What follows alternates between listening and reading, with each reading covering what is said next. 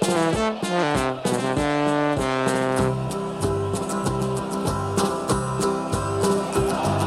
we come, blue and white, and we're looking good. You'll be in for a fight, and we fight pretty good. Getting goals is our job, and we get goals good. Looking good, we are Carlisle United. Hello, everyone, and welcome to the Brunton Bugle, the number one place to get your Car United fix in the podcast world. I'm Lee Rooney. And I'm Mike Booth. The Battle of Prenton Park sees United snatch a late point against nine-man Tranmere to put themselves within touching distance of confirming EFL football for next season. We look back on a balmy game on Wirral and look ahead to the visit promotion-chasing Exeter at Brunton Park. Then Les O'Neill with a pass so true to Boulder Stone and Clark's in view. There's a cross and a run, the old one too, and a shot. Typical that, isn't it, Mike? You miss your local game this weekend.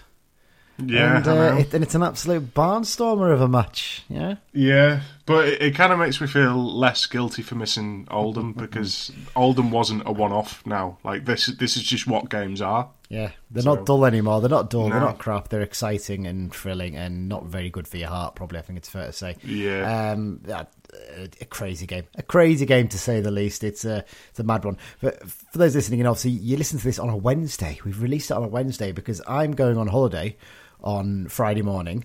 Uh, so I didn't really want, want to release an episode while I'm probably flying over to Germany at that point. Dan is currently in Turkey, sunning himself up. Um, and you're working all week, so this is the only time we could record is Sunday morning. So Yeah. this is a very, very early episode. We don't even have the referee details for the match preview. That's how early it is. so uh, we're winging it a little bit here, but we'll we'll, we'll see how it goes. Um, we might as well get straight into it, Mike, haven't we? We've got a few bits to cover. Um, We'll get straight into the loan watch first.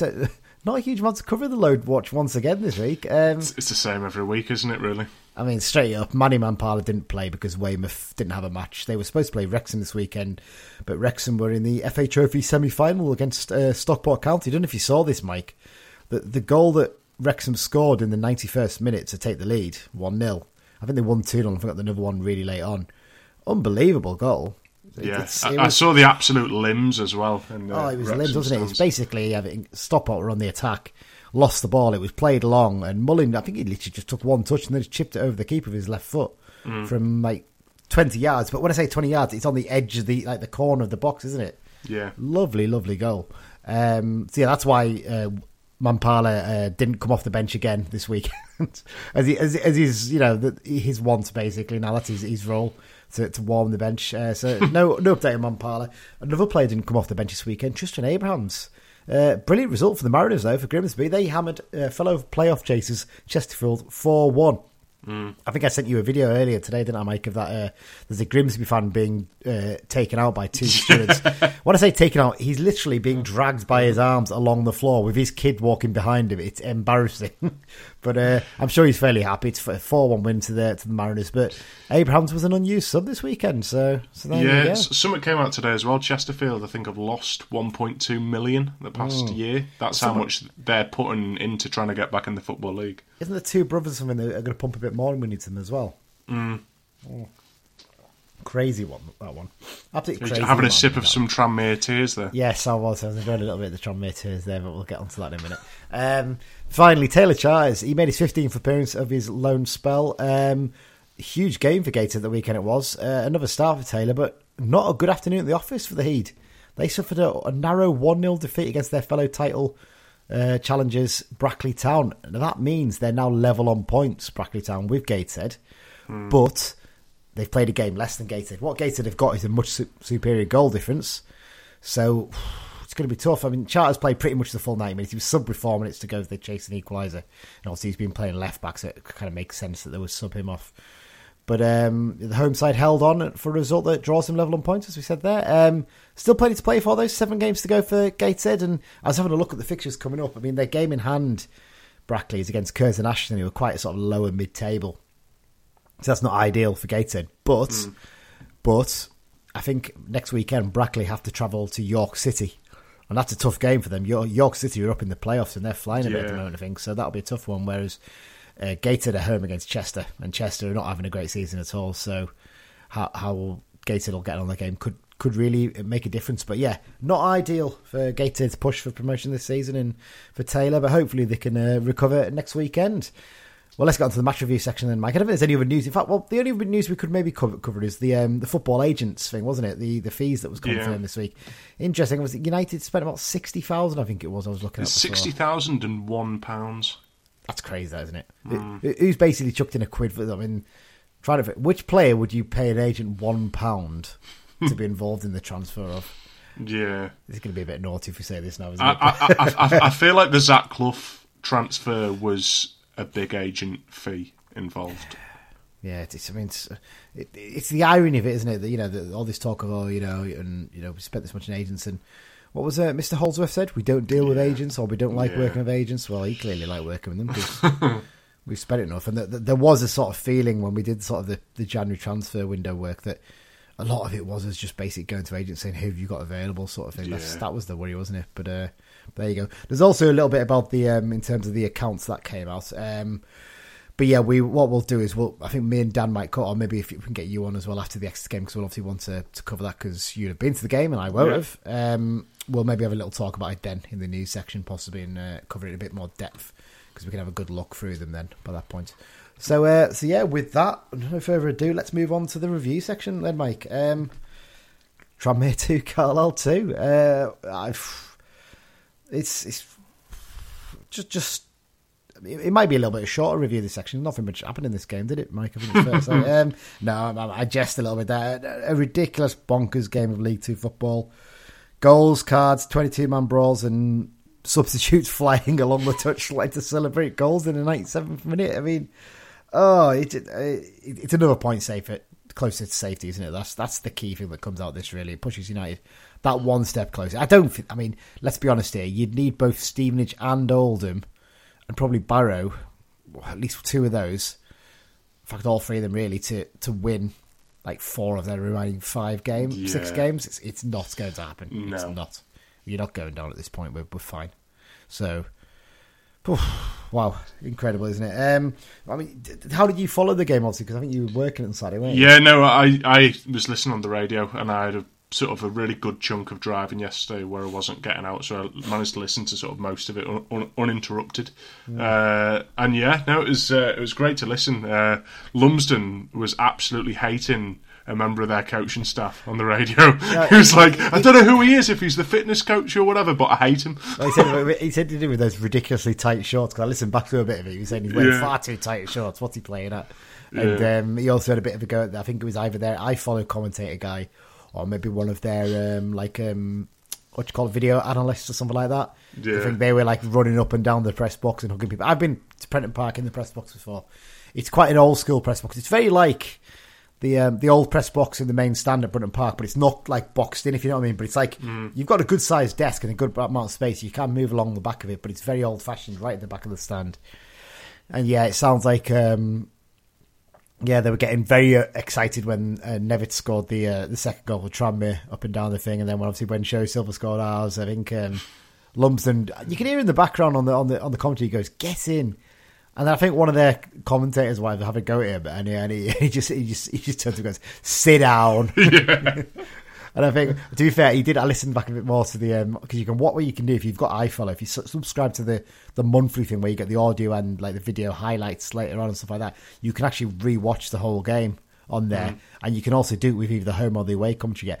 I've not listened to the home commentary. I might do that later on, just just for a little bit of entertainment. But I listened to the away one, which obviously is Lummy and, and James Phillips, and um, and yeah, uh, Lummy did say afterwards, like, oh, there were, and like I think I think it was actually James Phillips was saying, oh, the, you know, was a bit not very professional what was going down on, on here. And fair, Lummy did say that, yeah, but I'd be a bit of a hypocrite if I had to go about that one because I, I got bit excited when the goal went in. I don't think he was quite as bad as um, thing, but again, if you listen to the club, watch the uh, the club's video they put up of the the fans' reaction or whatever, or the wide angle of uh, of Toby's goal, you can hear someone in there shout, "Get in there!" I don't know if that's Jakey Blaine or someone like that up there, but very excited they were getting as well. You can understand with the 97th, 98th minute, whatever it was, Yeah, equaliser. It was, it was, it was just mad, absolutely mad. But like the reactions at the end was was incredible. Let, let's talk a little bit about the goals, and you'll have watched the the highlights back, Mike, so you'll uh, know exactly what's um, gone on in terms of the goals. I mean, the, the, I think the most frustrating thing for me is you look at both Tranmere goals. They're, they're a good side, Tranmere, to be fair. I'll say that. You know, you've, you've got to understand that when we play them, and it was tough up until the red card. But the the, the opening Hemmings goal, we were on the attack. Mm. it's the most frustrating thing. Well, both goals were on the attack. Yeah, that, that's the thing. On both goals, we were on the attack, and Patrick sort of takes a little bit too long to really find the right pass on on the first goal. I think. I think he was a bit frustrated that no one was really moving for him. We lost the ball. They go up the other end. Um, it's a nice little sort of a one-two. I think it was all like a little worked move down mm. down the right that saw um, the fullback. Uh, what's his name? Uh, Dacres Cogley. Um, he overlapped really well. Basically, they took Dickenson out of the game essentially, and Dickenson just couldn't get back. McDonald tries to come across, and it it's a, it's a perfect ball in, and, and maybe Sim Simeu could have done better in terms of tracking Hemmings, but yeah, Feeney wasn't happy with him, like was he? No, no, we, we saw that at the time. We said that Feeney was mm. really giving him a rollicking, and mm. Hemmings a good striker, though, isn't he? So good yeah. strikers do that occasionally. They'll get away from their marker and get into the box, and yeah, he got the uh, got the opener. Um, rather than go on to Patrick's goal, should we talk about the, the first red card first, Mike? Yeah, go chronological then. So in real time, when I saw it, my first reaction was that's not a good tackle, and I, my first thought was he's what I, I, I remember turning the um, Phil, who's a listener to the podcast. I met him for the first time. Reaver Phil McGee is on uh, Twitter. Um, I was chatting with him and, and, Craig, obviously, who we both know really well. Um, and I said to him at the time, I said, he's won the ball there, but his follow through is horrendous. He could be going it. I think he could be going. And people around me were like, not 100% sure, but I said, the ref's taking a while over this. Mm-hmm. I think he's going to send him off. Mm. And then what do you know? He produces the red card. It's one of those ones, wasn't it? it the lad's played a pass through, and Mellor's done really well to intercept it. He's not played a particularly loose touch, Mel, if you watch it back. No, it's a little really. bit ahead of him, but it's not like he's knocked it miles ahead of him. And he gets to go there. And like I said, I think the lad gets there first, but with the follow through, he catches him at nearly knee height. If his mm. leg's planted, he's probably going to break his leg.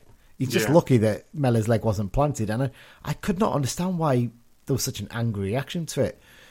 I know that happens at games, isn't it? When it's all pumped up and stuff like that. But um, yeah, I mean, it, it's it's one of them for me where sort of like ten years ago, it was kind of like if you win the ball, anything goes, and obviously it's not like that anymore. Um, and he didn't have control of it. He just sort no. of all, all, he wanted to do was get the ball and worry about everything else later. And James Phillips in commentary that second it, it, it happened, he he knew he he was saying I would be very very shocked if this wasn't a red card, and obviously it was. Um, and I think it's one that if we'd done it, we might feel a little bit hard done though. Uh, I think it's one of them where you have your rose tinted specs because again, he, he, he does win the ball and he wins the ball cleanly, uh, but you can't go in for tackles like that nowadays. You just can't. Yeah, no. I mean, I, I um, it's interesting you do say that point about oh, 10 years ago you probably get away with it. Paul Simpson disagrees with you because he said in, I know he said mm. in my playing day that was a red card as well. I don't get mm. why. So you know, I mean, again, he may be a little bit biased. What I'd say is Simmer wasn't exactly up in arms, like screaming at the fourth official, "That's a red, that's a red." He was very calm. Obviously, the rest of the bench were up a little bit, like say that's a bad tackle sort of thing. Mm. But but yeah, I mean, straight away the, the, the ref seemed very clear in it. Um, have to say the the baldest set of match officials I think I've ever seen. All three of them, lovely shine baldy bonces. So uh, interesting bit there. Yeah, obviously he sends him off then, and then it was just chaos after that. It just what happened was, if you watch it back, you can't really see it on the video because the video only picks it up later. McDonald, who's just been sent off, goes over while Ross, um, our um, physio, is still performing treatment on Mellor and basically picks up Mellor and tries to drag him off up off the floor. Mm. And I think at that point, uh, yeah. uh, Jeff Jeff Hoff loses his head a bit and basically goes and shoves him, saying, basically, piss off. Essentially, you, you know, you get get you know, get yourself down the tunnel. That's when suddenly everyone appears and it's all starting pushing and shoving. Mm. And I know someone said, "Oh, one of our players shoved the steward over." Actually, if you watch the video back, what it is is the steward's trying to drag Magnus Norman away from the thing, and Magnus mm. Norman just stumbles back into him and he falls over. So it's not a case of the steward got pushed over. So let, us just nip that one in the bud quickly. But it was mm. right by where some of their fans, who were particularly mouthy to say the least, were. Um, and yeah, it, it, it just all it just all went mad from that point. What I'd say is, ref gives out all these cards. Apparently, the reason the team managers got cards, we were told, is that apparently there was an agreement in the summer that if if the two benches fail, if if basically if the two teams failed to control their own technical areas, the managers will be booked. Whether the managers were involved or not, they will be hmm. booked for failing to control them. So even though Simo wasn't there, he didn't. He wasn't Neither- part of that agreement. I know, but the thing is, Micky Mellon wasn't involved in any of the, the thing. He wasn't getting involved in it, so he got booked for nothing, and so did Simon. Hmm. And I think, like, if you watch Simon when he gets booked, he's laughing like, "What have I been booked for?" Like, and then hmm. it explains to him what, and he's like, genuinely shocked by it. And yeah, mm-hmm. it was just chaos. There was a lot of pushing and shoving. I'm, I'm fairly sure I saw a fist thrown by one of the Tranmere players, eh, but it was such a melee you would never be able to work out who it was. There's no point in dwelling too much. What I would say is, Peter Clarke, right? What an absolute gob that man is. Like an absolute gob. But I mean, tell you what, I'd love him in my, team. Oh, definitely, Genuinely, yeah. He's, I mean, this is not me having a real go at him because he's because like he's, he's the kind of you know person you just loved Mm. having in your team. But oh, he, he basically from the second that red card was going to be given was like right. I'm going to start fighting and try and get some of their players set up. Phil. Let's Yeah. try and even it up a bit. Didn't Yeah, quite work. He should have been booked in that melee. I don't. Mm. I cannot understand how he wasn't booked. Mm. And I can't even be the fact that oh he was the captain and the ref thought maybe he's just getting involved stuff because Feeney got booked and Feeney did all Feeney was trying to do was drag players away. He wasn't actually getting involved in fighting. Simeu, yeah, he probably was involved in it Mm. a little bit because he got a bit overexcited, but it was just it was just madness. The whole thing was was crazy. It just I don't think the referee really knew what was going on and who No. to book. To be honest, I think he felt he just had to book a couple of players. I think, Yeah. I think Hemmings. I'm, I'm baffled why he got booked because I didn't really see him involved in it Mm. too much either. It was very, very odd.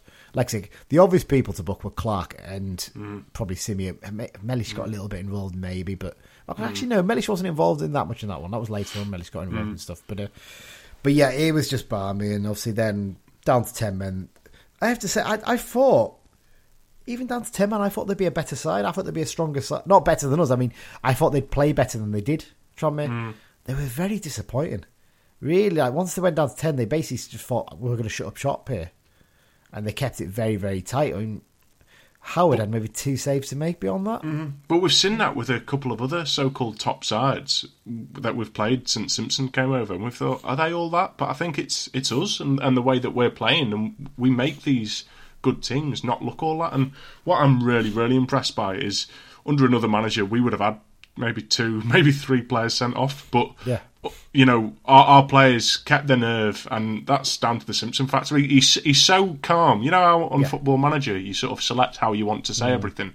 He's just always selecting calm, isn't he? Like he doesn't he doesn't deviate from that. I always select aggressively on that, just, just so I'll have to see how it goes. But no, I don't really. Um, but yes, I mean, like, like I said, you're absolutely right in terms of like the way they kept their heads was brilliant because it would have been really, really easy for both Feeney and Simeu playing as centre backs, especially to get another booking. But they didn't. Mm. They kept really calm. They kept their heads. It was really, really impressive. I mean, I think Simeu was probably taken off later on simply for the fact that look, we're going for a goal here. If we're going to take any defender off, let's take one of the ones who are on a booking. You're not going to take your captain Feeney off. He wins everything in the air. Let's just. There's always a risk with Simeu. He gets very overexcited, Yeah.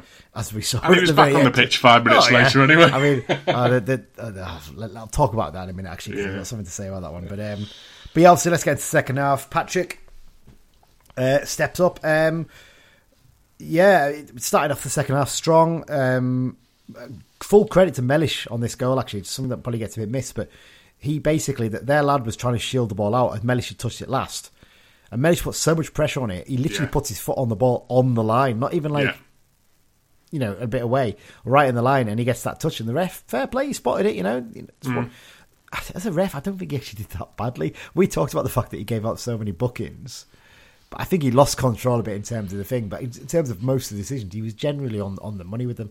Um, Gibson takes a quick short corner. Patrick, one on one with his man, you'd always back him there. I- Yeah. What I love about that is when he gets in that position there, and the way he goes to go instead of going like a lot of players would flick it with the outside of the right foot and go around him that way.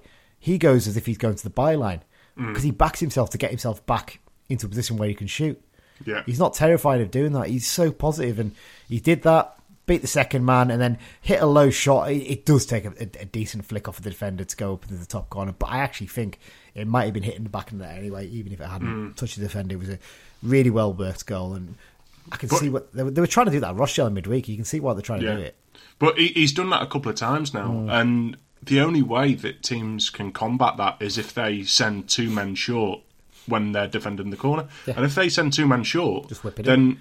Well, yeah, we, we've got pl- players in the box who who, who, who, who you'd back in, in that situation. So it's it's a good little threat to have. Yeah.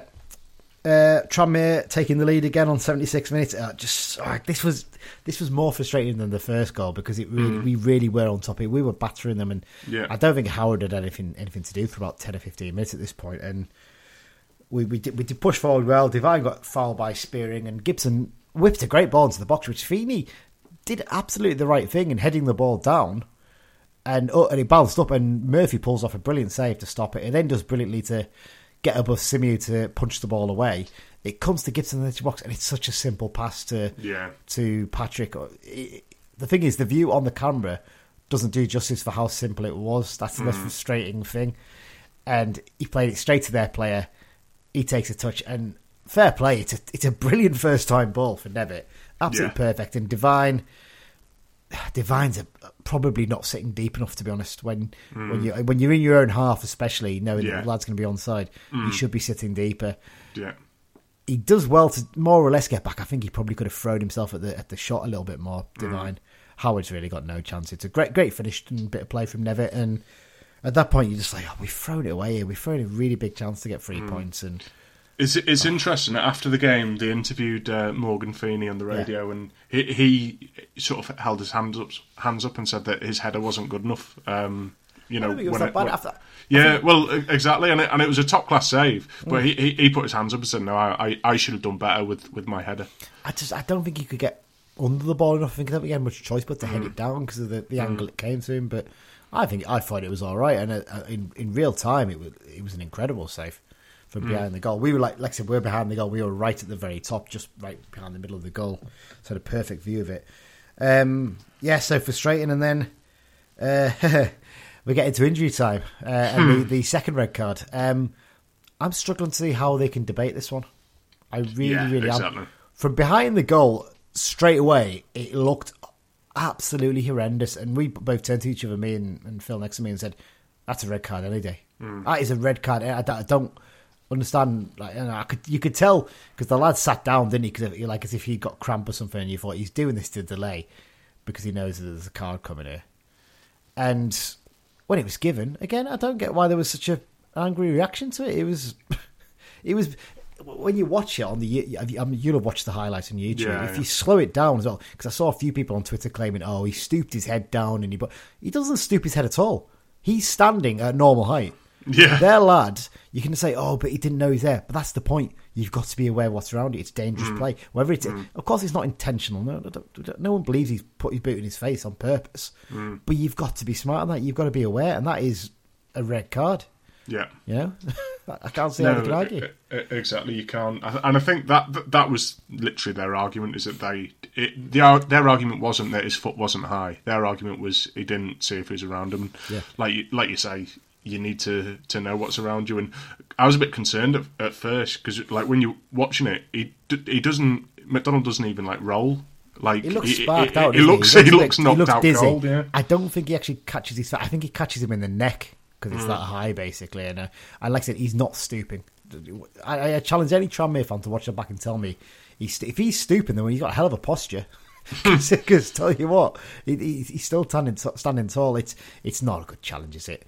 I mean, I think in real time it must be a different view, I suppose, for James and, and Lummy because I think James sort of felt he was worried that McDonald had committed the foul. I mean, you watch it back, there's no way you could say McDonald committed a foul there. Mm. It's just a bad tackle. Then finally, Peter Clarke got his booking. You know, at that point, which is like genuinely all like, wow, how's it taken this long for him? Because he was up to all kinds of little tricks. There was one point he was defending, and he basically had a little dig at Simeu when he was on the floor. Horrible little things like that. Fair play to him. He's, he's, just, he's you know he's forty years old. What do you expect? He, he he's played the game for years. He knows what he's doing. Um, and then, well, well, let's talk about the um, uh, the, the Tranmere fan in the main stand. so this comes from them getting a, a throw in, I think it was, or a free kick. I can't remember which one it was. And the ball sort of rolls over. Mellish goes over to get it, but a fan leans over the ad- advertising boards. It's not very high adver- advertising boards there. Picks up the ball, feigns to give it to him, says he won't. Turns round and when I say Levy, well, no, in fact he doesn't actually. Someone else grabs it off him, and then basically proceeds to welly it as high as they can into the main stand, which their fans ironically cheer about. the ball comes back down again. Another fan grabs it and throws it up there. It comes down again, and another fan boots it up there. And at this point, it's like, come on, this is getting silly. Because the hmm. problem is they can't throw another ball on because they know if they throw another ball on, as soon as we're in play or something, someone's going to throw it back on Yeah, to yeah. stop the play. So the ref's like, I'm just, we need to wait for this.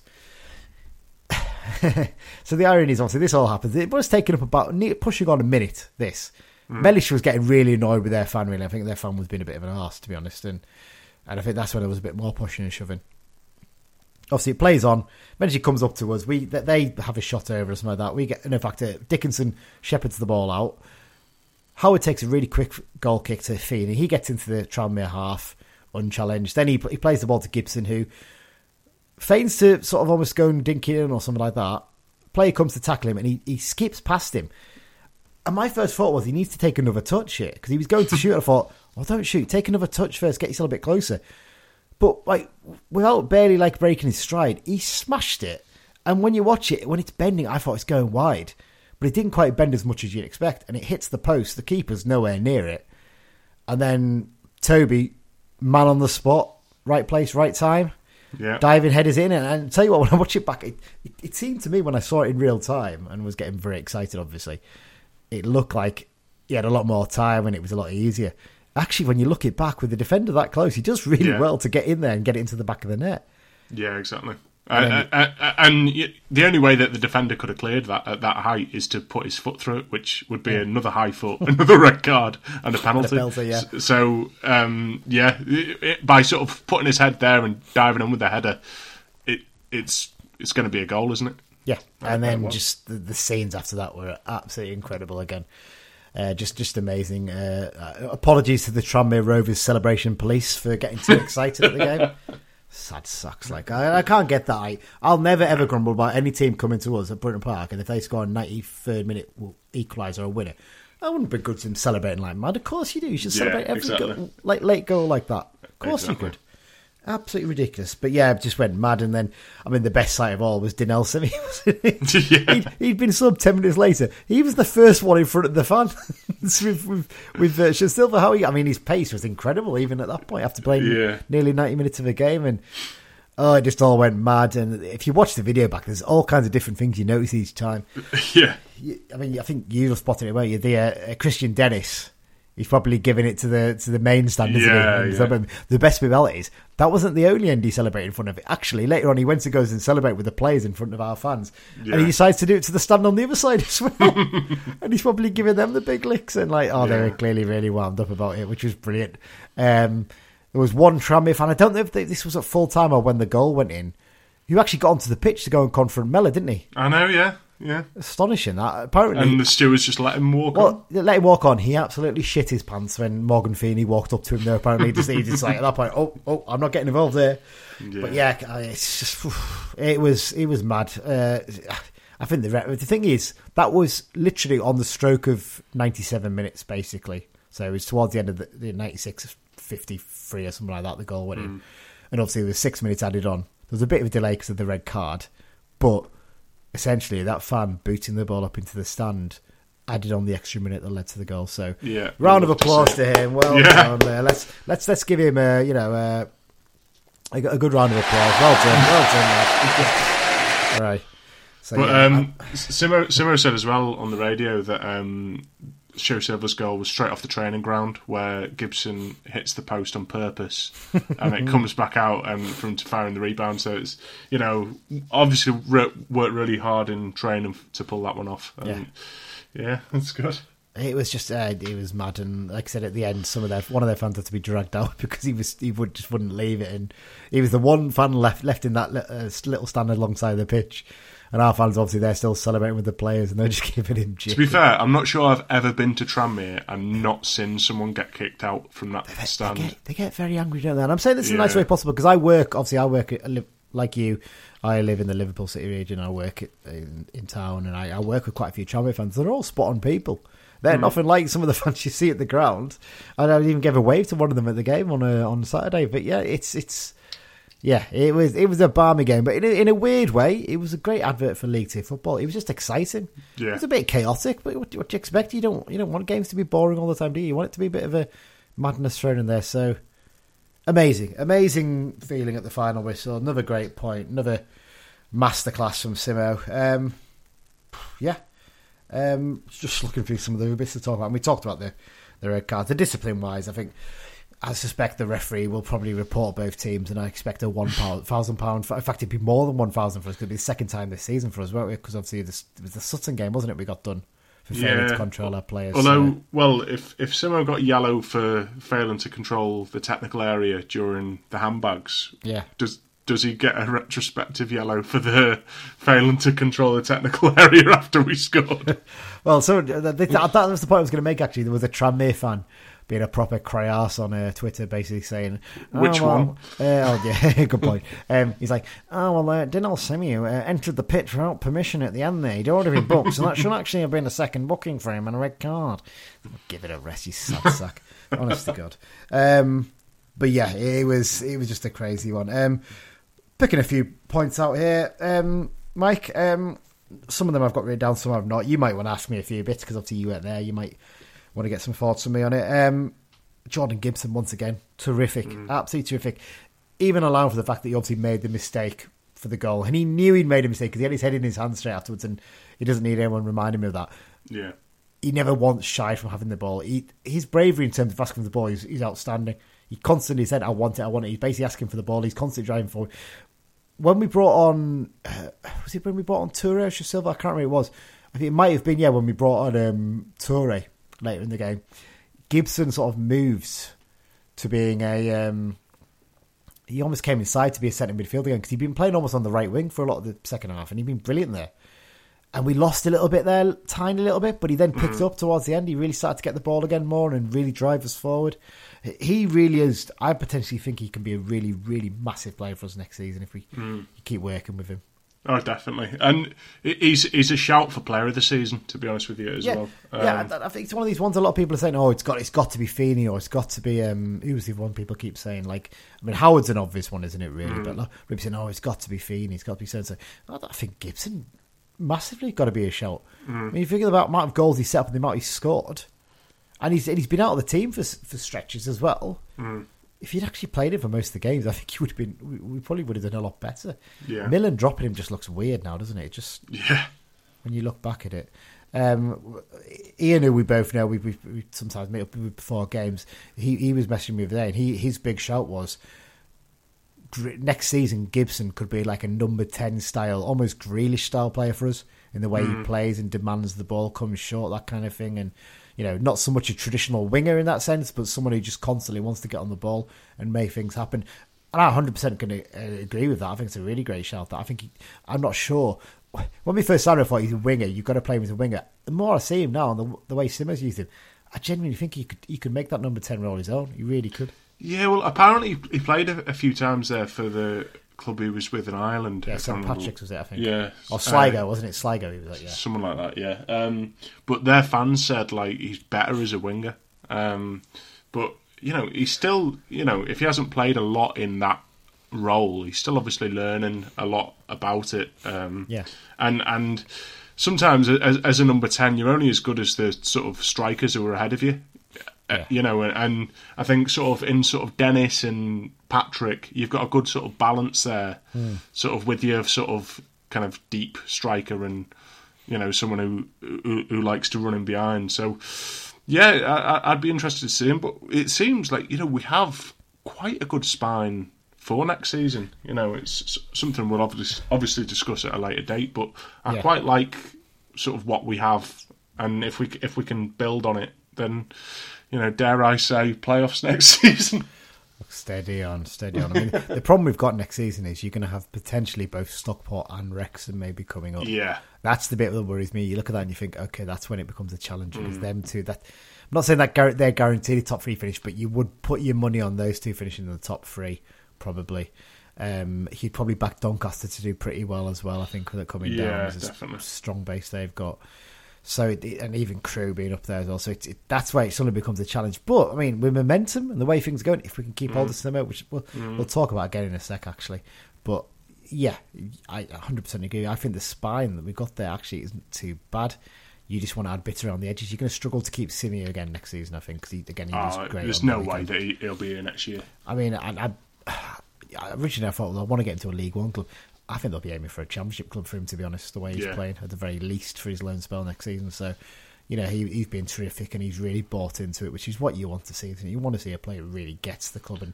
and But ho- hopefully it. he's he's a good advert for Carlisle with Yeah. you know other young lads that he's played with. Perhaps. Yeah. Especially if you get into some of these England youth sides again, maybe in the in the near future, Mm. you can say to those players, you know, and Simo will have his contacts there as well. Say, "Go, Carlisle, if you play well there and you work your backside off, the fans will back you hundred percent. They Mm. really will get behind you, and after what we saw at the weekend, another brilliant away support. I've got to say, fantastic. Don't know what the figure is because for for some weird reason, Tranmere don't announce it. I, I can't grasp really. He looked about told the tax man it was twelve. So yeah, well, it looked about seven or eight hundred there. I think somewhere around about. We sold about five fifty, something like that. I'm in advance, I think, originally. So Yeah. there'll be quite a few paid on the day as well. But yeah, fantastic, really good. Um, in terms of other players in the team, nice to see Kelvin Mellor back in the starting lineup, wasn't it? Really, after his uh, little layoff, uh, you know, I think Joe Riley's done a really good, solid job there as a as the wing back. But tell you what, he just gives us a bit more presence, a little bit more height there as well. I think definitely Yeah. helps. And you do wonder if maybe you give a Riley a run out in midfield at some point in the near future for the next few games, maybe. And yeah, I just thought he was fantastic. Um, like I said, even though even after that horrendous challenge, he was still competitive. He was still pushing forward. He got booked in the second half. It, it was a, such an innocuous, nothing challenge, really, and, and I think that was as much the fans baying for his blood and the Yeah, ref yeah. giving into them as, as much as anything. He, he, but he didn't let it get to him, and like you said, he very much enjoyed uh, milking it at the end there when the goal went, which was was lovely to see.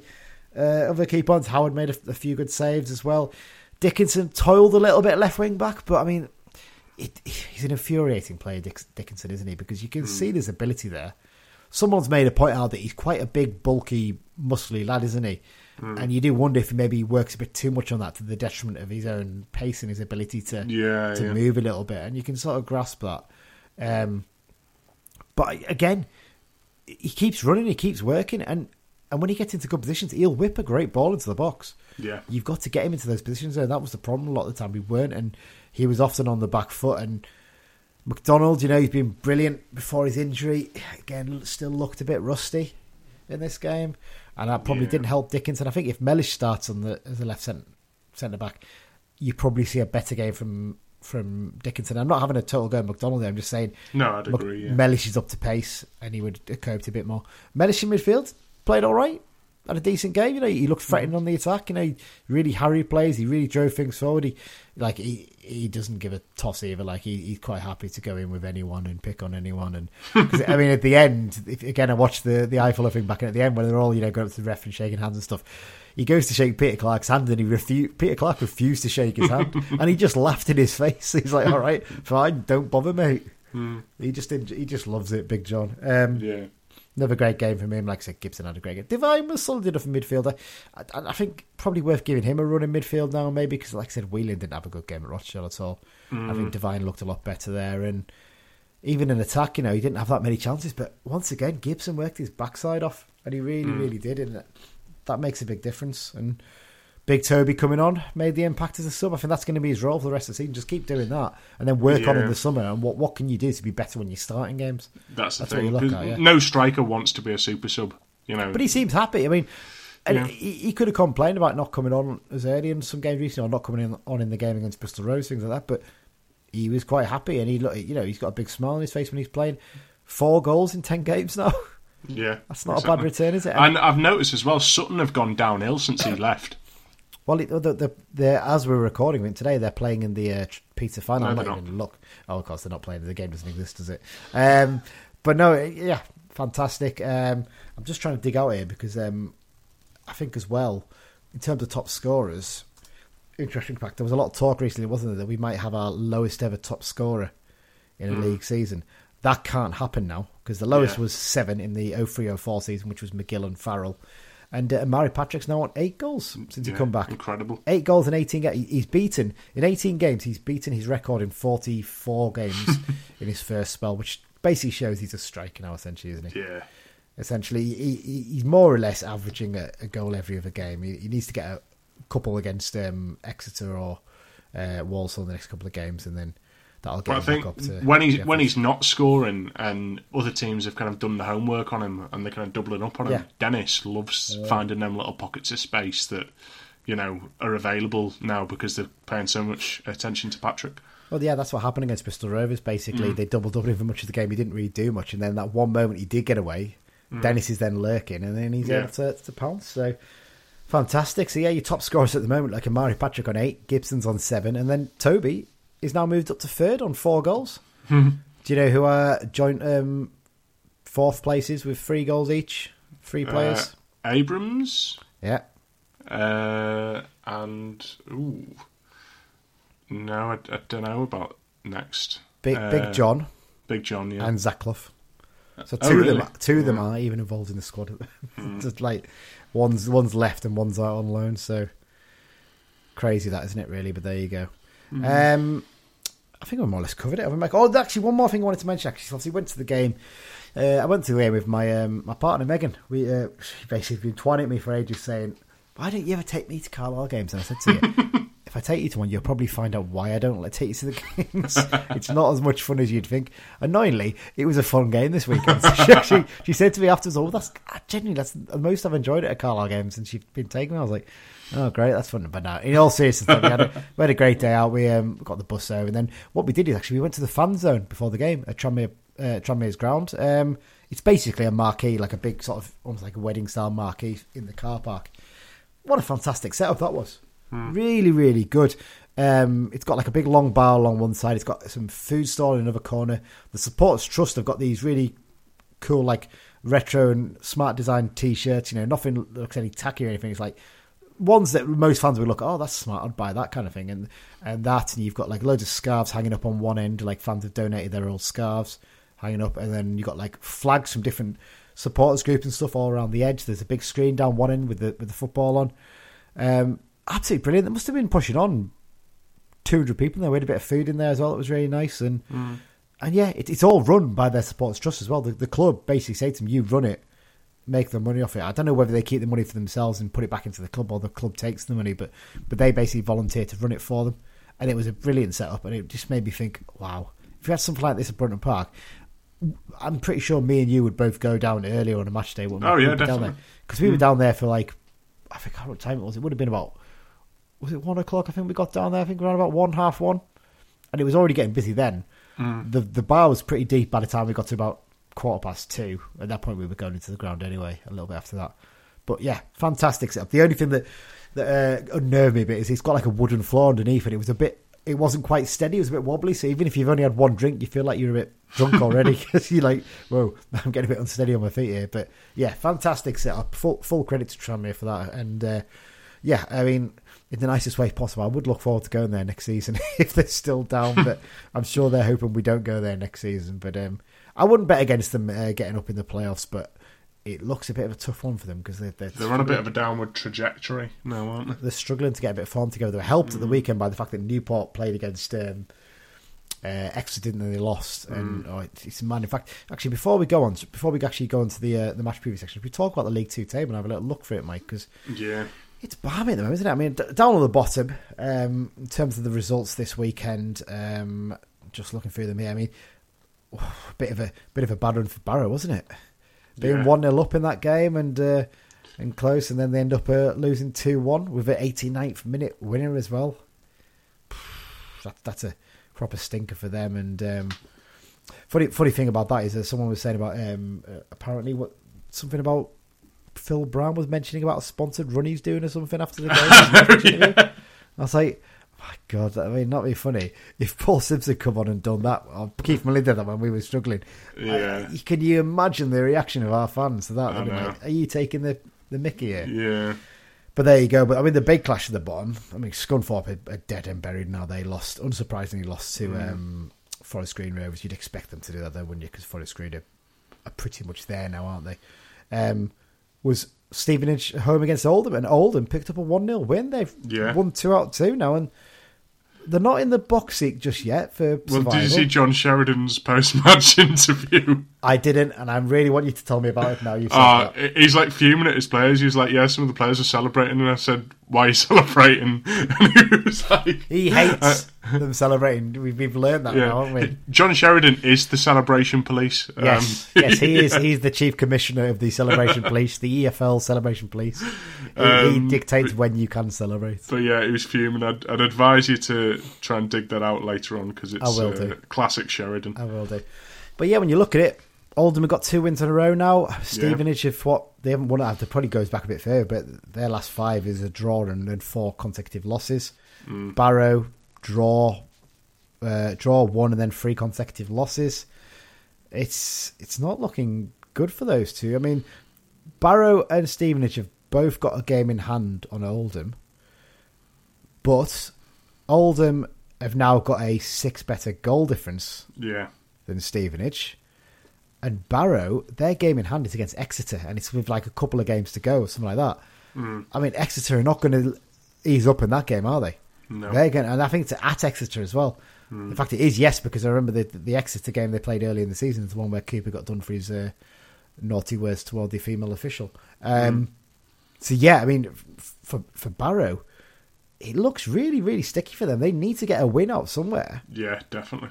I mean, I'm, I know Dan's got his own views for financial reasons as to why he wants Barrow to go down. but personally, I think I'd rather see Stevenage just because I'm just bit bored of them being in the Football League now. I don't like Yeah, Steve same. Evans either. So. And Oldham are, are a proper football league club, aren't they? And Yeah. it's uh, it's always it's a nicer away game for Yeah. us next season than Stevenage. yeah. Plus, plus, I want you to experience the away end at Holker Street. Because Well, you've yeah. not seen it, and it's it's something else.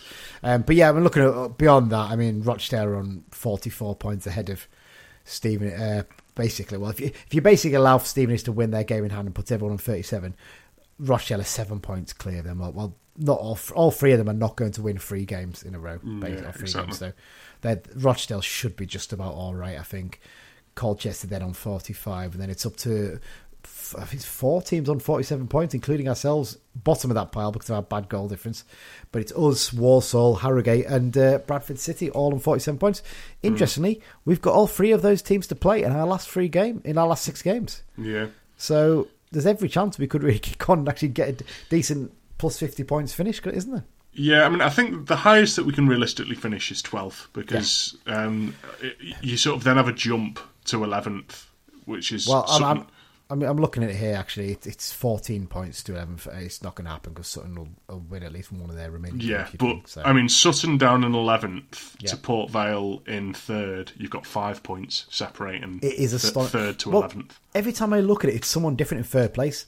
F- mm. Forest Green and Exeter for me are gone. They will they will go up as, as mm. two of the promoted teams. And fair play to them, two of the best. I mean, when we- we went down there, and Mike, didn't we? We thought Exeter were a really good side, didn't we? And we were really impressed by them. Um, you'll see them at the weekend. Obviously, we'll touch on that in a sec. But like beyond that, I mean, Bristol Rovers have been in third at some point recently when we played them. I think Yeah. Northampton were in third when we played them. I'm pretty sure Tranmere been. Um, Newport actually a couple of games ago were in third. I'm sure. Swindon down to tenth. I, mean, I think they battered us and they were right up there. It, it's incredible actually how much it changes them there.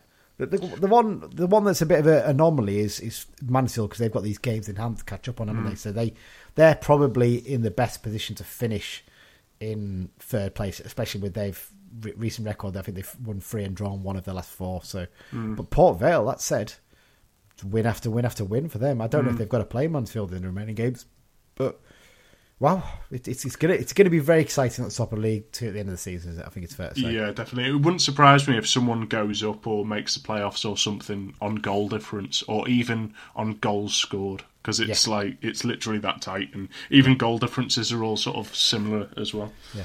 Wow. Well, we we, we talk, I said we wouldn't have much to talk about in that first half. We've done 50 minutes of a first half nearly. It's incredible.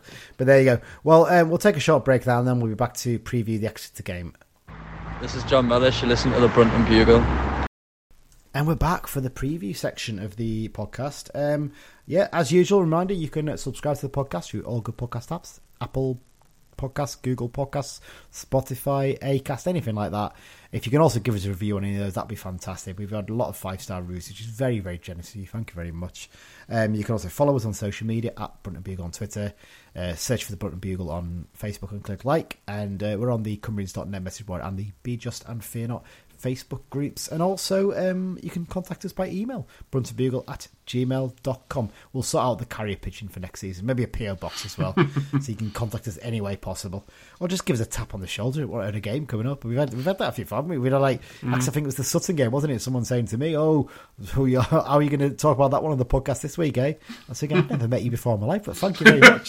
very generous of you, but there you go. Um, so, because we're recording quite early this week, uh, not going to be able to fit in a behind enemy lines section. So, we'll uh, get straight into it then, Mike. Um, so, this week we haven't got any referee news because we don't know who's winning the ref yet because it's very early. I've got a secret link. I can find them out a bit earlier than normal usually, and I've gone in and they're not listed yet. I think if it had been tomorrow, we might have had them, but unfortunately, no referee uh, lineups for this weekend's game, so we don't know on that one.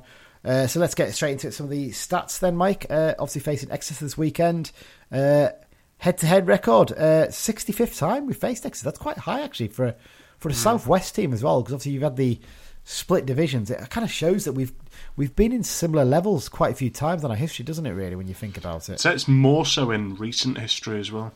Yeah, I think a lot, a lot. We've played them quite a lot when you think about it in the last. Because even even when we went down to the national or the conference, we played them mm. that season, didn't we? So mm. it just shows. Um, so last season, Exeter they finished in ninth place in uh, League Two. It was it's kind of a weird run that Matt Taylor's had as manager, which I'll talk about in just a second. Um, this season, they're currently second place on 71 points from 39 games, 16 positions, and 24 points ahead of United, having played one game less. I mean, you, you cannot see them missing out on promotion really at the moment, can you? Especially the way they're playing in the current form. Um, yeah, exactly. Manager is Matt Taylor. He was appointed in uh, June, sorry May 2018. Um, he's actually the longest serving manager in League Two now. No hmm. manager's been here longer, basically. So when you think about it, since he's been appointed in May 2018, I'll say that's when Curle left, wasn't it, as manager of us. Um, we've had Sheridan, um, who was Sheridan's uh, assistant again? Who was caretaker? I can't remember his name now. Uh, thingy, baldy fella. What's his name? Oh, Tommy Wright. Tommy Wright. Tommy Wright. That's don't know why I completely got my head there. So we had Wright and Murray, so we'll call them one basically. So Wright and Murray. We then had Pressley. We then had Skelton as caretaker. We've had Beech. We've had um, Skelton again. Millen, and then we've had um, we've had uh, Simpson come in. Yeah, eight well, different manager spells effectively. yeah, time. exactly. Yeah, it's crazy. It's just, it's just, just nuts, isn't it? Really. Uh, uh, we haven't been that club. Well, in in the time I've supported us, we've never been that club. No. You know, we, we, we've said this before on the pod, haven't we? That people sort of forget that we were a very, very stable club for a long period. Mm. I mean, from from Greg through to you know Greg, Greg being appointed as manager in what was it, uh, late two thousand eight, through to Curle leaving mm. in 2000, in 2018, we had three managers, mm. and one of them was only a manager for one year, basically. Mm. So you think about it, it's you know Cav had his year, and then you had a, a brief caretaker spell there with um, with Farewell and Craig in charge. If, if, you don't include that, like I said, that's three permanent managers in that time. Mm. Uh, even if you go back further, I know we had the blip with McDonald and Ward, but mm. we had Collins sort of well on and off for a bit, um, and obviously Simpson again was was there yeah. for a while. So, yeah. well, you know what? I've just realised I missed the manager from that list when I listed it before. I forgot to put Sheridan in. No, you, you start. You started with Sheridan. Did I start I with Sheridan? I'm yeah. sure I didn't. I thought I missed him out. Maybe I didn't. Or maybe I did actually. I do apologise. Anyway, um, we've been going on for quite a long time, haven't we? Um, so yeah, he's um, led them to a player finishing his second season in charge. He's done a decent job actually since taking over from Tisdale. Mm. Uh, the other two seasons he finished in ninth place. So I mean, it looks like they're going to go one better this season and get a, a, top three finish and get promoted to League One for the first time in 10 seasons. Mm. Uh, last time out as well. Brilliant result for them.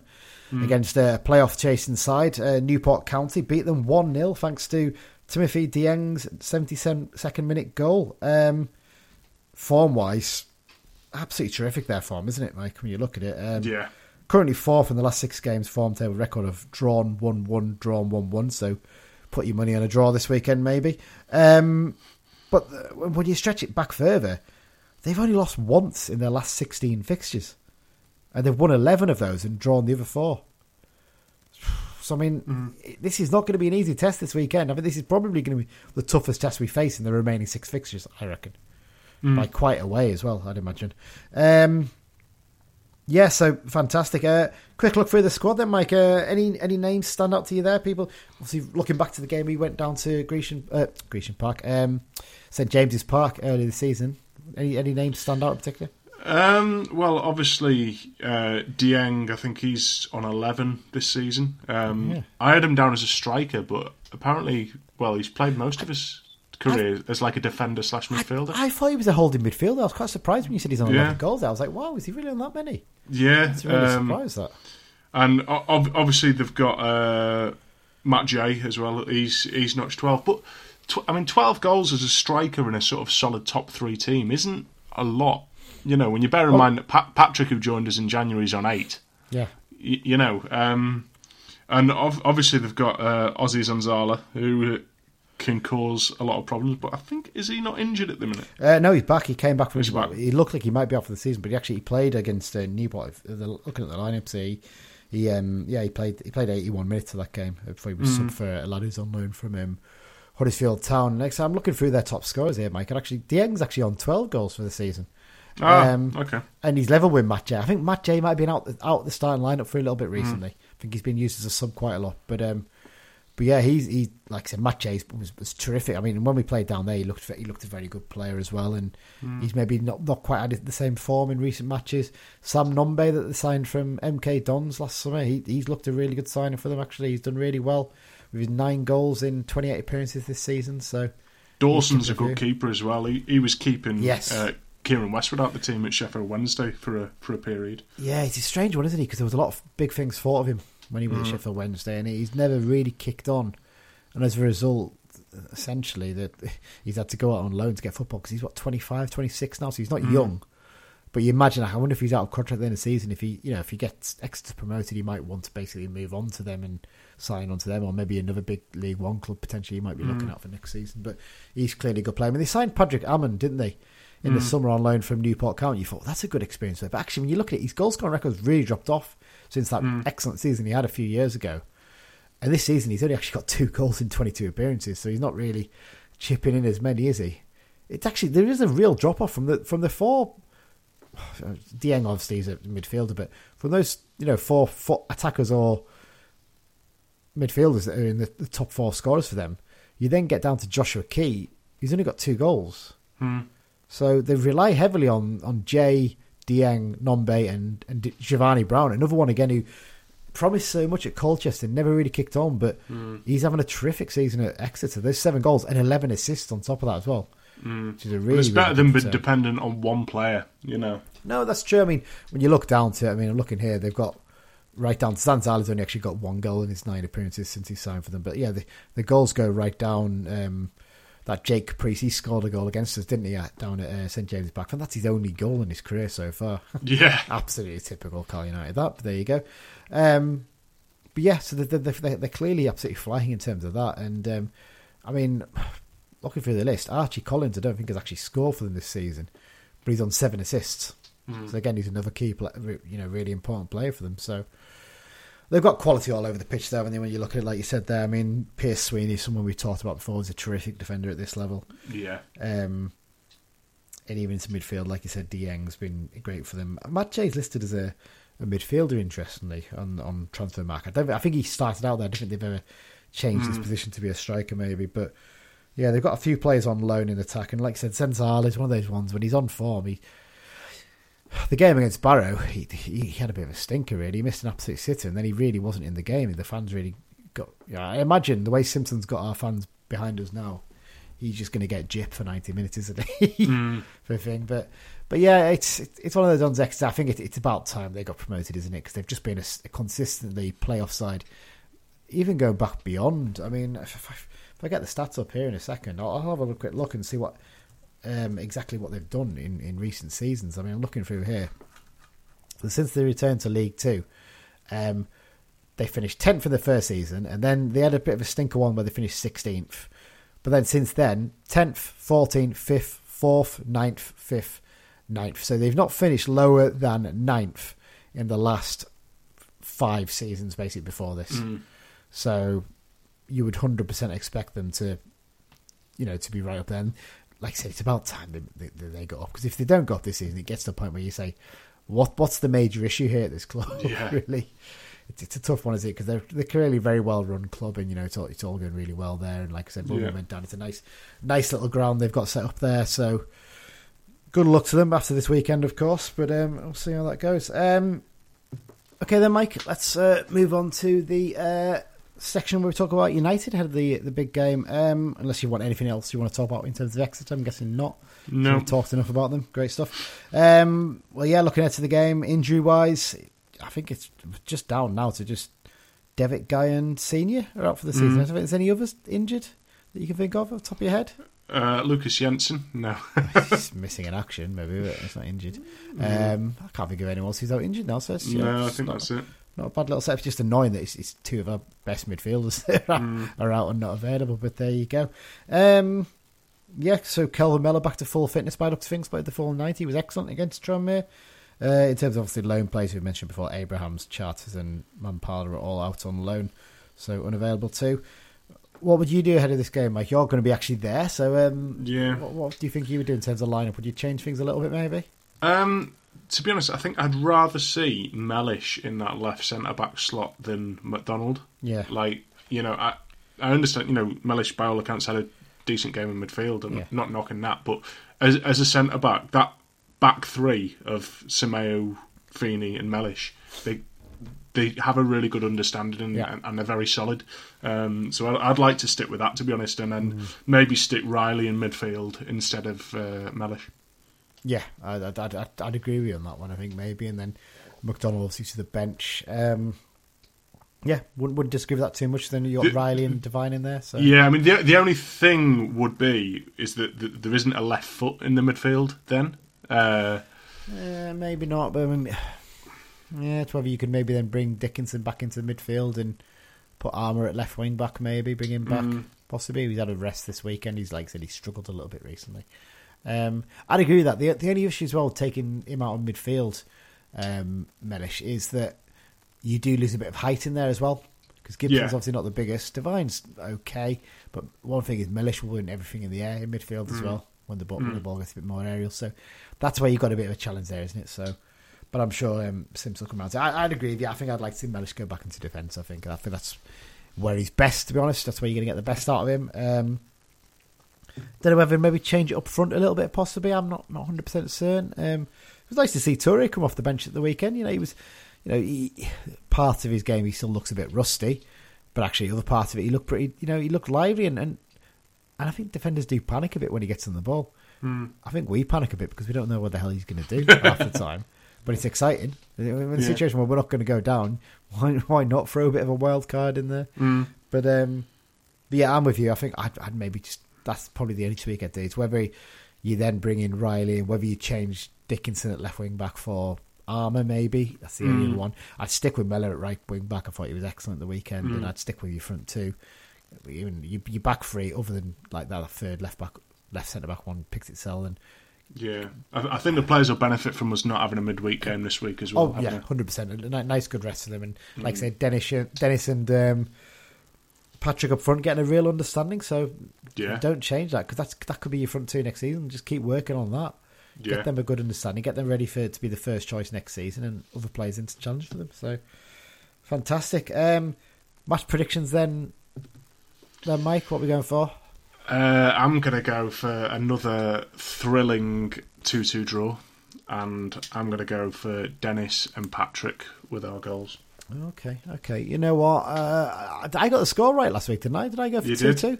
And you went for Toby to score a last minute winner. So combined, you know, a little handshake there. Well done. I think we got that we, together. we have said, though, like even before we are doing this, because often we'd put on scorecasts at games we go Yeah. to together, and often it's a combination of what we've both predicted that is actually what happens. What we really should do is put our own scorecasts on and then basically say together, right, what we're going to do is a combined one.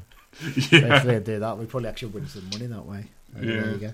Um, what am I going to go for? You know what? I'm going to go for a 2 2 draw as well. An exciting 2 2 draw against a team that's flying. Um, and I'm going to go. Zanzala will score for them. It's inevitable. Yeah, nailed it. Having, having not had a great game against us for Barrow, he's a decent team now. Um, I'm going to go for goals from uh, Big John. Mellish will get one, and Omari will get another. That's what I'm going for Patrick and uh, Mellish to get the goals. So if you are- want to do a combination of what we both said, you need to back Dennis and uh, Mellish, I think. Yeah, that's the way to go. um, I'm, I'm, I'm thinking I'm going to because I'll, I'll be watching this one hopefully on the iFollow from the uh, from from a, a bar just outside the Olympic Stadium in Berlin because obviously I'm going to that. We'll touch on that in a minute. Actually, I'll talk about what my plans are. Share, share around with my holidays, my little football holiday. Um, yeah, let- let's see Dan's prediction then. Actually, while we're at it, Go on. I'm going to go for Carlisle 1, Exeter 1, and Kristian Dennis to score our goal. Oh, sounds lovely by the pool in Turkey, doesn't it? lovely little sounds coming along there. It's very nice of uh, for Dan there. Uh, well, we'll get onto the X Files section in just a sec. But Dan has sent us in a question. I forgot to do it at the start of the second half. Actually, I should have done it then, really. But this is uh, Dan's question week. He says it's a tough one, and he said he'd be very impressed if we get them all. So here's what Dan's question is. During our playoff games against Exeter, how many nationalities were named on the team sheet for Carlisle United? And by nationalities, I mean footballing, so obviously England, Scotland, etc., instead of UK. Oh God, that's a tough one. We've got quite a few. To, hmm. how many different ones were there?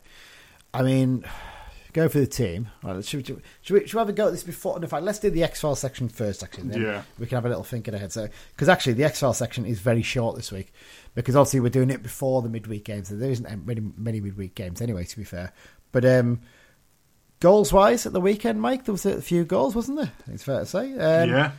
Especially two of them came in one game for Morecambe against Burton Albion. A massive win for Morecambe. This they beat Burton Albion three 0 and there was goals from Arthur Gnahoua and Cole Stockton. More on him in just a second as well. To be fair, I mean that is a huge result for them. Well, look, maybe we'll have a little look at the bottom of League One actually while we're at it, shall we? Because I mean. That's obviously what we're looking towards now. We're looking at well, who's we can't really look at the the problem with the National League is there's so many teams in the playoffs. It's hard to actually work out who's probably going to be coming up, isn't it? You're just sort of guessing really as to as to which side might actually be the one that uh, that joins us. In terms of League One, I mean, Crewe are dead and buried, as are Doncaster, aren't they? I think effectively. So you're not going to see either of those two coming up. They're staying up even. Um, so you're looking at Crewe Alexandra on 25 points coming down. That's a nice one for us, isn't it? Doncaster have only five games left. They're seven points adrift. Can't see it, to be honest. They're not going to win enough games to stay up. AFC Wimbledon, I think, is it 20 games now they've gone without winning?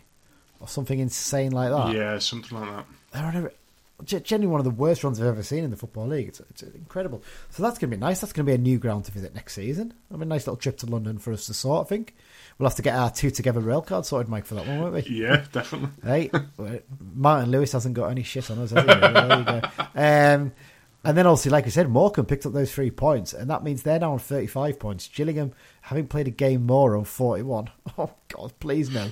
I, I just don't. I just don't want Gillingham to, to come down. It's an awful Yeah. one to, to go to. So, with great respect to Morecambe, I do hope they arse it up. To be honest, or at the very least, Fleetwood managed to arse it up. Who've got actually got two games in hand on um, on Gillingham. So. I've still never So, been yeah. to Fleetwood either. No, I've been there once for a League Cup game. That's it, I think. So it'd be nice to go there for a league match. We'd have a little day out in Blackpool. So, so there you go. So that's our little League League One table update in terms of who's coming down. We look like we've definitely nailed on for Doncaster and Crewe. Wimbledon look in danger pretty much of joining them, and then beyond that, you've got any three of Morecambe, Gillingham, and Fleetwood, with Gillingham and Morecambe looking the two most likely. So there you go. Um, other goals, Jamie Proctor. He's got, on a decent run at the moment, isn't he? He's getting a few goals, and he's scored again in Port Vale's 2 1 win at Barrow. That puts Barrow back in trouble, that one. Uh, and then Stefan Scougall, again, he's on a run. Two penalties in the space of a, a week, isn't it?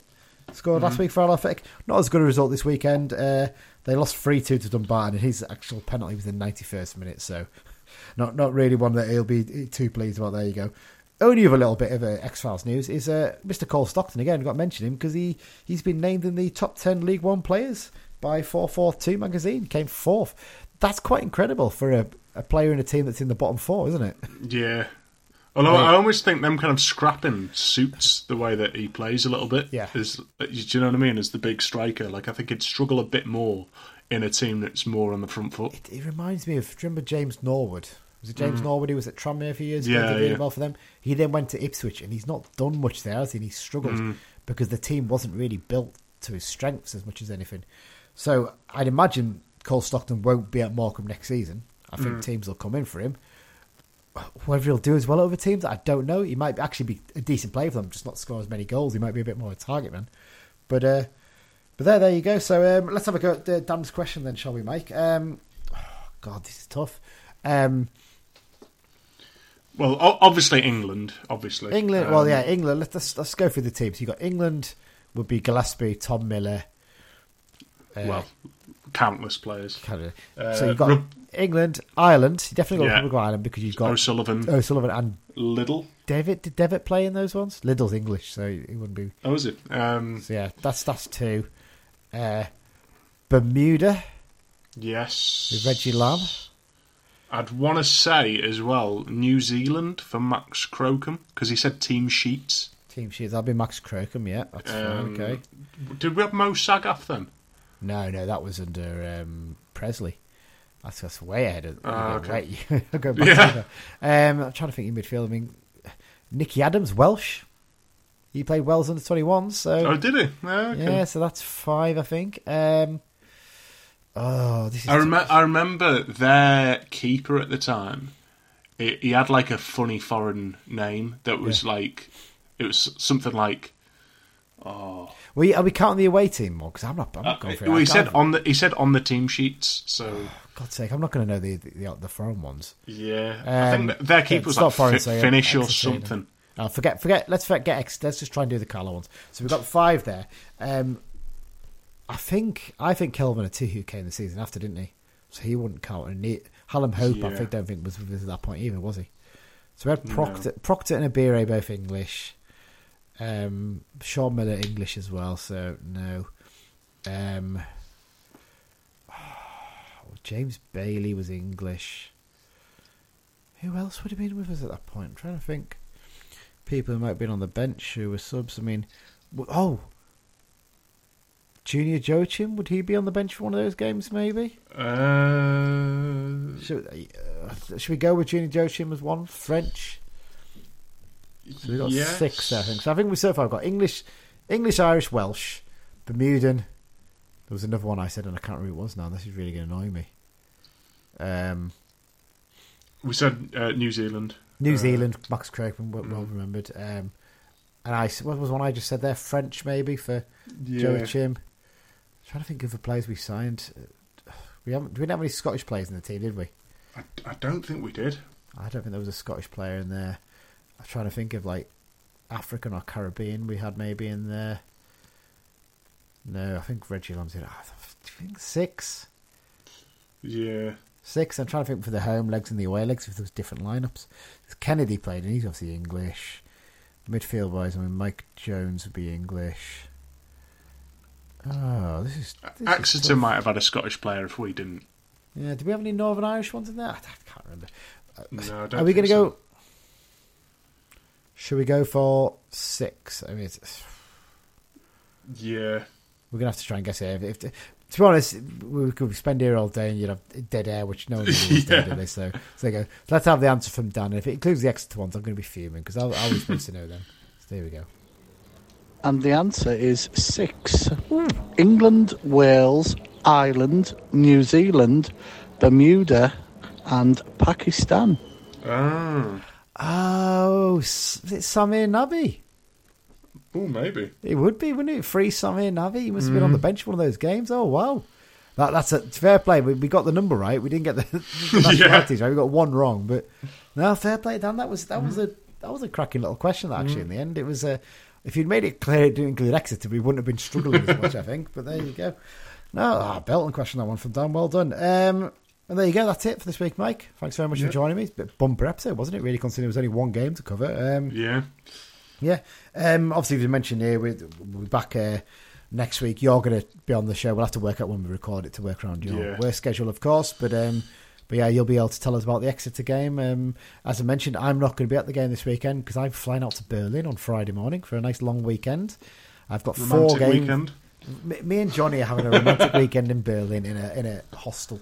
Um, yeah, so, so basically we're going out on the Friday morning. In on the Friday night, we're going to see uh, SV Lichtenberg uh, against uh, Berliner AK 07, um, which is a regional league at levels. That's fourth tier, but fourth tier in Germany is not like equivalent of our fourth tier because it's regionalised. It's spread a lot thinner, so you'll have some good teams in there, but you'll have some dross in there as well. So it's, it's not quite as, as good as, as seeing like fourth tier over in England. Um, then on the Saturday morning, we're going to see another game at that level, which is going to be Tasmania Berlin against Lokomotive Leipzig. So Tasmania Berlin were the worst ever team in the Bundesliga. They got promoted like I can't remember the late eighties or early nineties, something like that, and they would they went thirty two games without a win in the Bundesliga. Now, recently you might remember Schalke uh, have struggled a bit in German football, haven't they, in recent seasons? Mm. So they had a stinker of a season where they were struggling. They didn't win a single game for ages, and they were closing in on the record. I think they got to like 29 games, something like that, and they were coming to play Hertha Berlin. So all the Tasmania Berlin fans turned out at the game at the Olympic Stadium to support Schalke because they were desperate not to lose their record as the worst team. Because they're like the same. basically, that's all we're known for. Yeah. So don't take that away from us, please. We want to be known as the worst ever team because that's how people. Because they're never going to get to that level again, probably. Yeah. So I thought that was terrific. That was really. Um, yeah, and then um, on the on the, the Saturday evening, that's a midday kickoff. That one on the Saturday evening, we're going to watch um, Hertha against Union in the Big Derby, or Union, I should say, Mm. uh, in the um, in the Bundesliga Berlin derby. So that should be belting. That, that's a, like a half six local time kickoff. It's half five in the UK. So what we'll be doing before the game, I'll get it up on the uh, old iPhone and I'll be watch, following the Carlisle game from there at least, or trying to. Um, and then on the Sunday, I think we're going to go and watch. I don't know what level we're going to watch at that on Sunday. We've got a game lined up. Uh, I think we're going to go and watch probably Hertha's second team, who play in the fourth tier actually.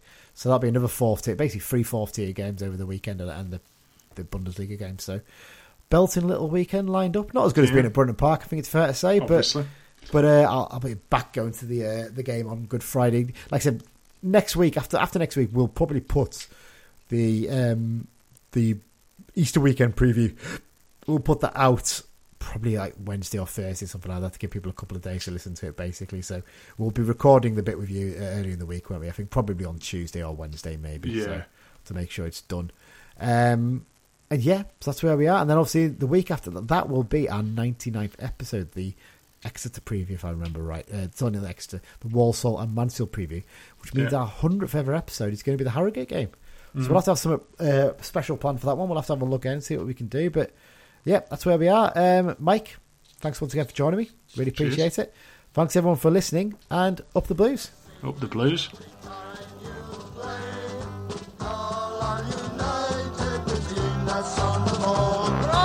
Oh.